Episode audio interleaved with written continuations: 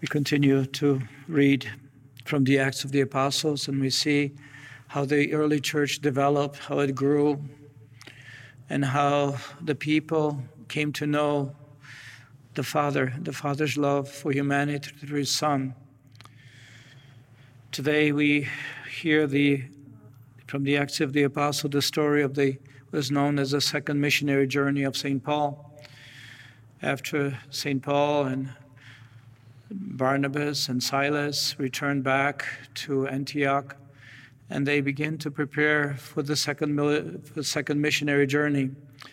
It was, it was uh, Barnabas who took John Mark, his cousin, he went to Cyprus, and it was St. Paul who took Silas along with him. And instead of going to Cyprus first, because Barnabas was there already, St. Paul decided to take the, uh, the, overland journey and visiting the various places in the um, present day Turkey, which were established as, as churches. And that included a place called the Lystra, as you may remember, Lystra, Derbe, Lystra, and and and uh, and uh, a place where Saint Saint Paul met the family of uh, of Timothy, the grandmother, who was there. So St. Paul goes back to the churches, even though the places where he was persecuted, he wants to go there to strengthen, to reconfirm Christians in their faith. And that's what he does. And, you know, and there is kind of unusual situation because uh, in Lystra, what he does is he, he, he meets, meets um, Timothy, uh, the Lystra Iconium, area. He meets Timothy, and then because uh, Timothy was well known, and so the Orthodox Jews uh, still holding on to their Jewishness, they know that that uh, that Timothy's mom was Jewish, his father was was Greek.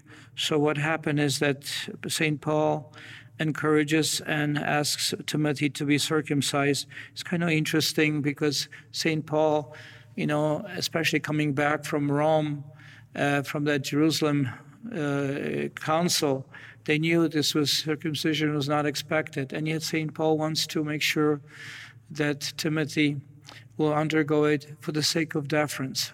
That there are those who were um, uh, of, uh, of, of, uh, of Jewish origins, and especially they were very faithful. They felt that Timothy, unless he is circumcised, that he was Jewish. Not he was not a Gentile, but he was Jew. Uh, and and so they wanted to make sure that that they will look at Timothy as someone who is respected for his faith.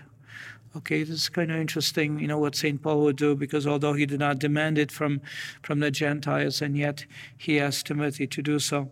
Now, what we see is Timothy continues on a journey, and he continues going up north north uh, and and wishes to establish new missionary missionary places near Black Sea. But yet the Holy Spirit does not guide him there.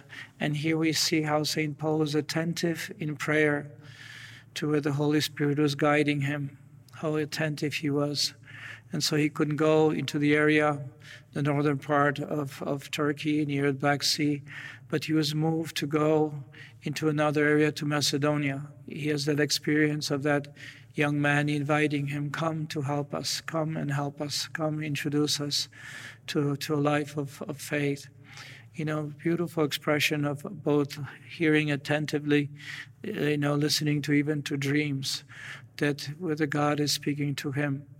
And, and so what we have here is Paul sets out this journey to new places, new territories where Christianity has not been established. And so that's what he does.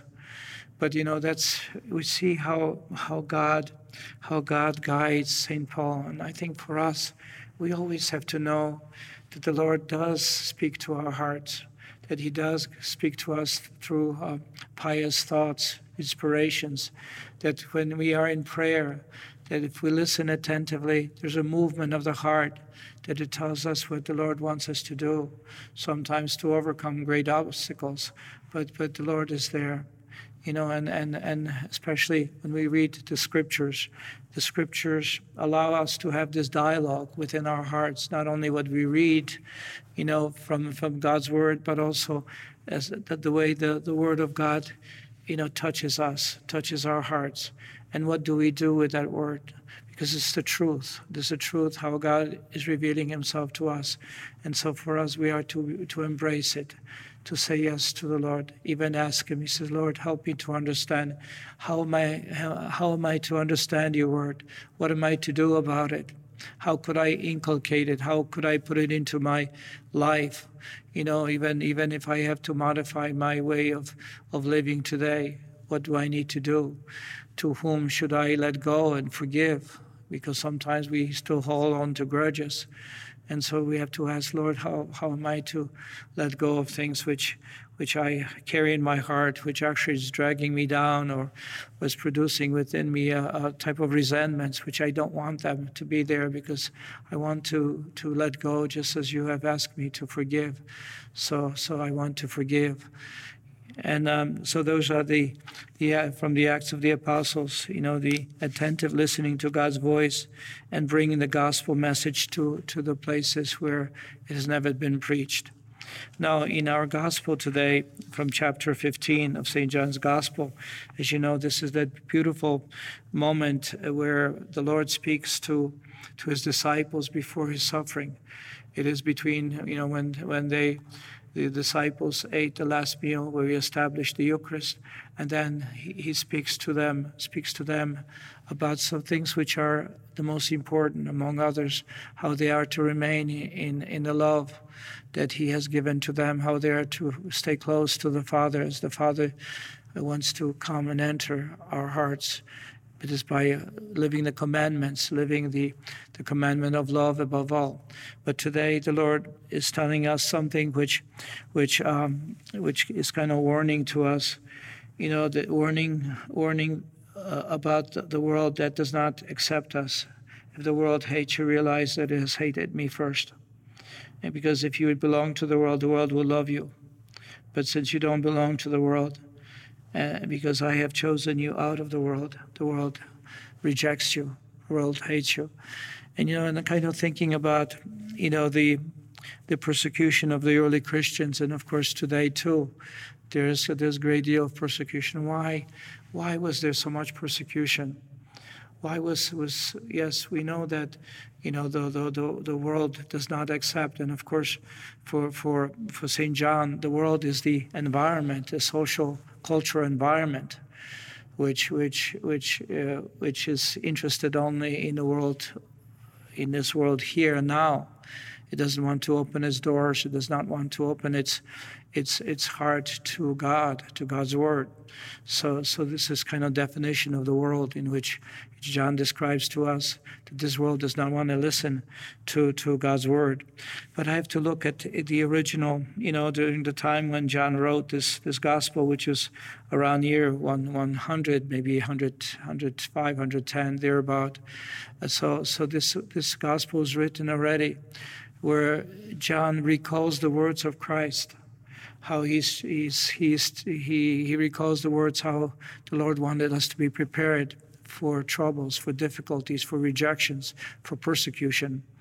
You know, and, and there's one place in the gospel he says to us, Jesus says, you know, do not prepare yourself beforehand what you are to say when, when they bring you before synagogues, when they bring you before magistrates, when they accuse you of all things. He says, No, I will give you the grace to say what you need to say, how you're to defend yourself.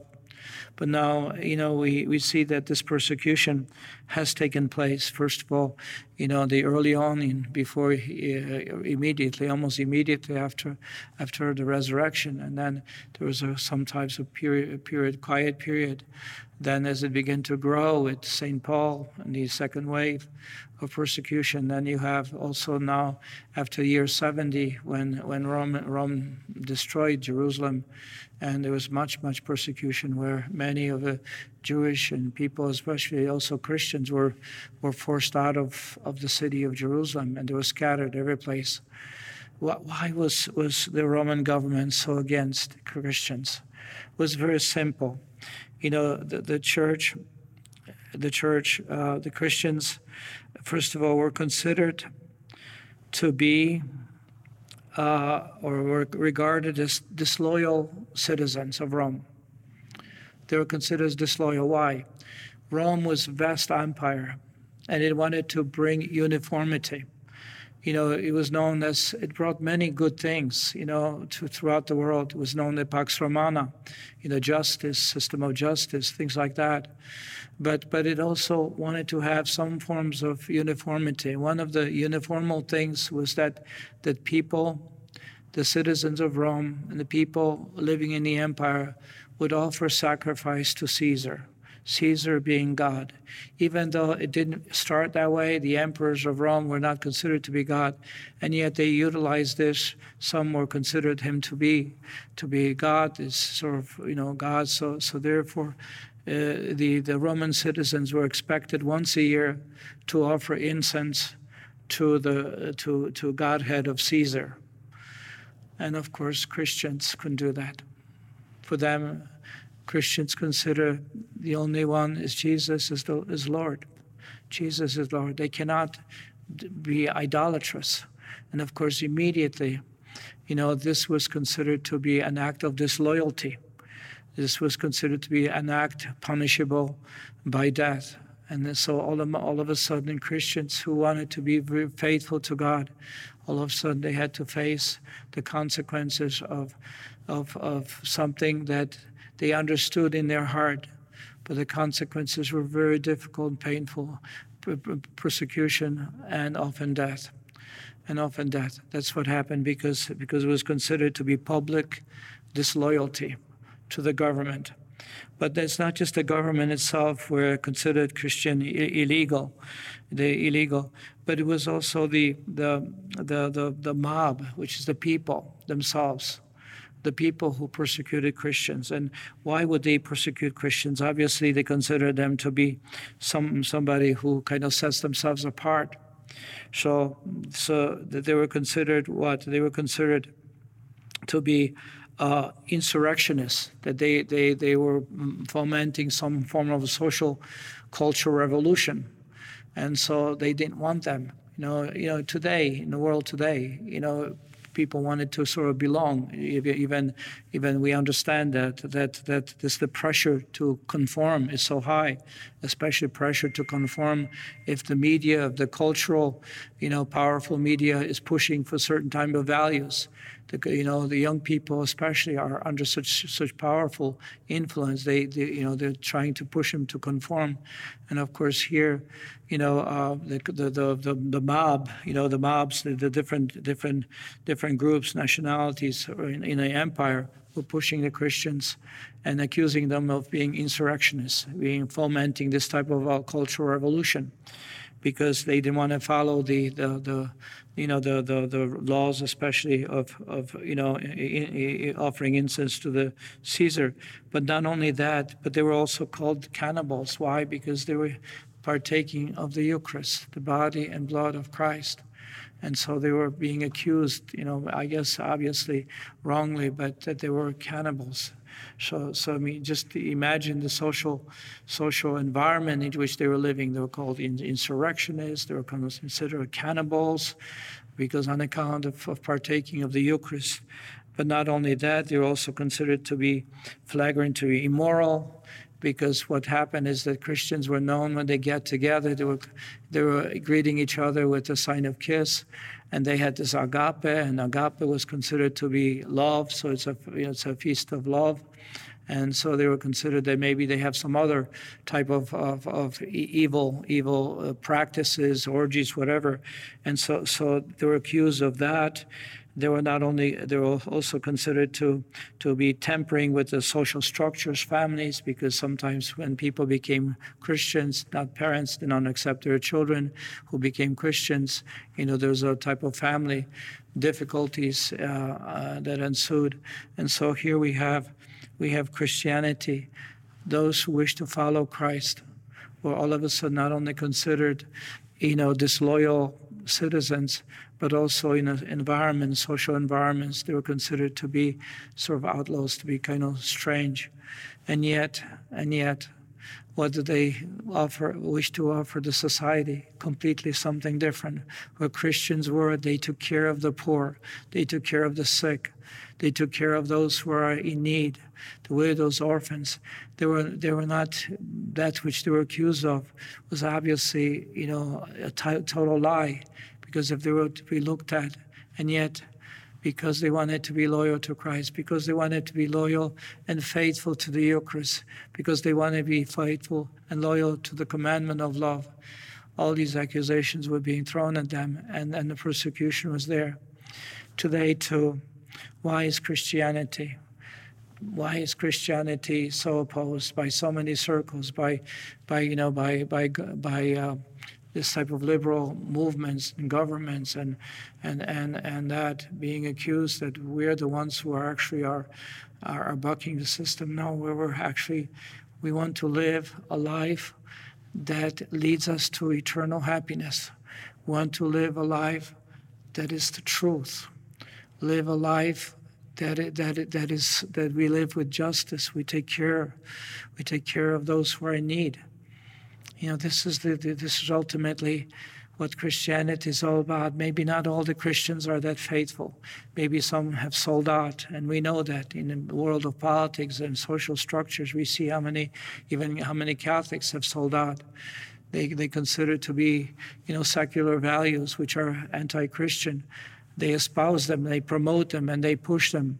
You know, but at the same time, we as Christians, we have to find our source of strength in Jesus, in, in his teaching, in his guidance, because this is the leaven that transforms the world. Because we know where, where different ideologies led to, whether communists or Nazis or, or any types of Mao, Mao Zedong, we see where those ideologies lead. As Christians, ultimately, Christianity gives us the very foundation of what the truth is, where our life is all about, what our life is to be, where the good and true blessings flow. And so, mm, as we continue with this sacred liturgy and we hear God's word, that, that the Lord Jesus is warning us don't be afraid of being persecuted because if they have persecuted me, they also persecute you. But know that the Father's love will always be there for you, that you never have to be feel that you have been abandoned by God. God will give you, not only will He give you the strength to overcome all these trials and difficulties, but He also will give you the joy of knowing God, knowing God's love, God's forgiveness, mercy, God's union, because you know the Lord ultimately is establishing or inviting us to a personal relationship with Him. He is our closest friend. He's our, our God the Father is our true Father. And, and then we have also the gift of Our Lady. You know, the mother of Jesus is the mother of us all. And during this month of May, especially in a special way, we're to be mindful of her role in a, in a powerful way. How many times she would visit, visit people who were, you know, uh, under persecution.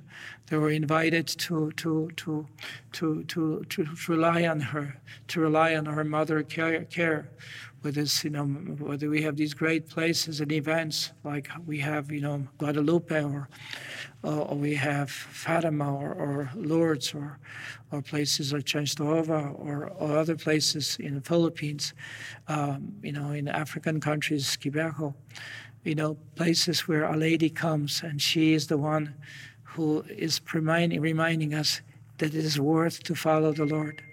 But above all, we need to stay strong through prayer, through conversion of heart, through sacraments, especially the Eucharist, because then we will have not only the strength to overcome the trials, difficulties, but we'll have also the power and, and the grace to make us truly happy, to make us fulfilled, to make us, you know, uh, make us people that, that, that understand why we do the things we do is because the Lord has chosen us.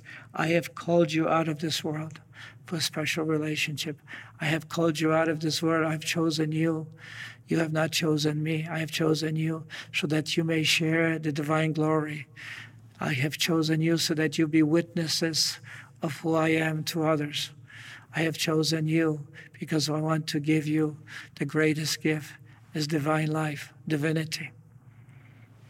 And may we, by these special gifts that God gives us, that we share them with others, that we, you know, we, we pray for others, we give witness to others.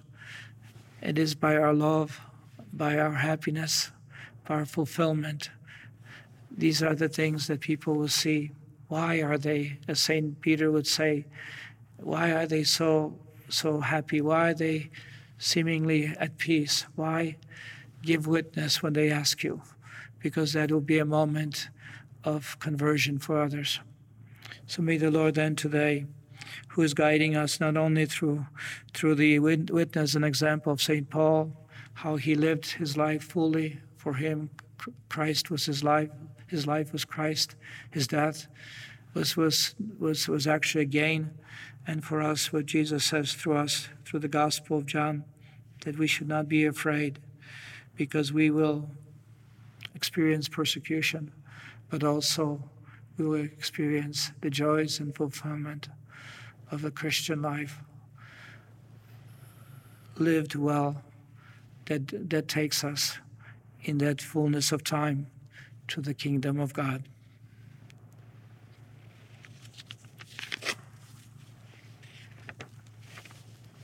Are you a Marian helper?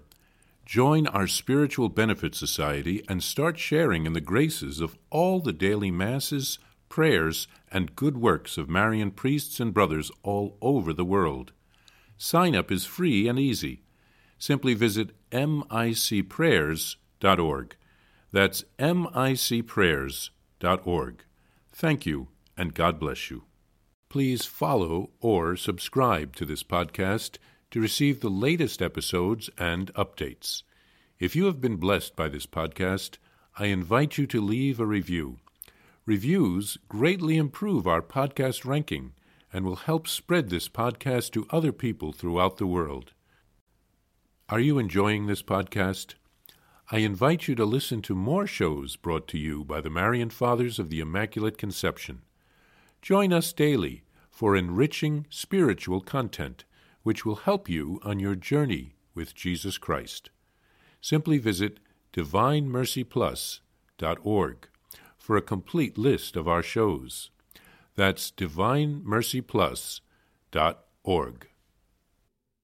Are you a Marian helper? Join our Spiritual Benefit Society and start sharing in the graces of all the daily masses, prayers, and good works of Marian priests and brothers all over the world.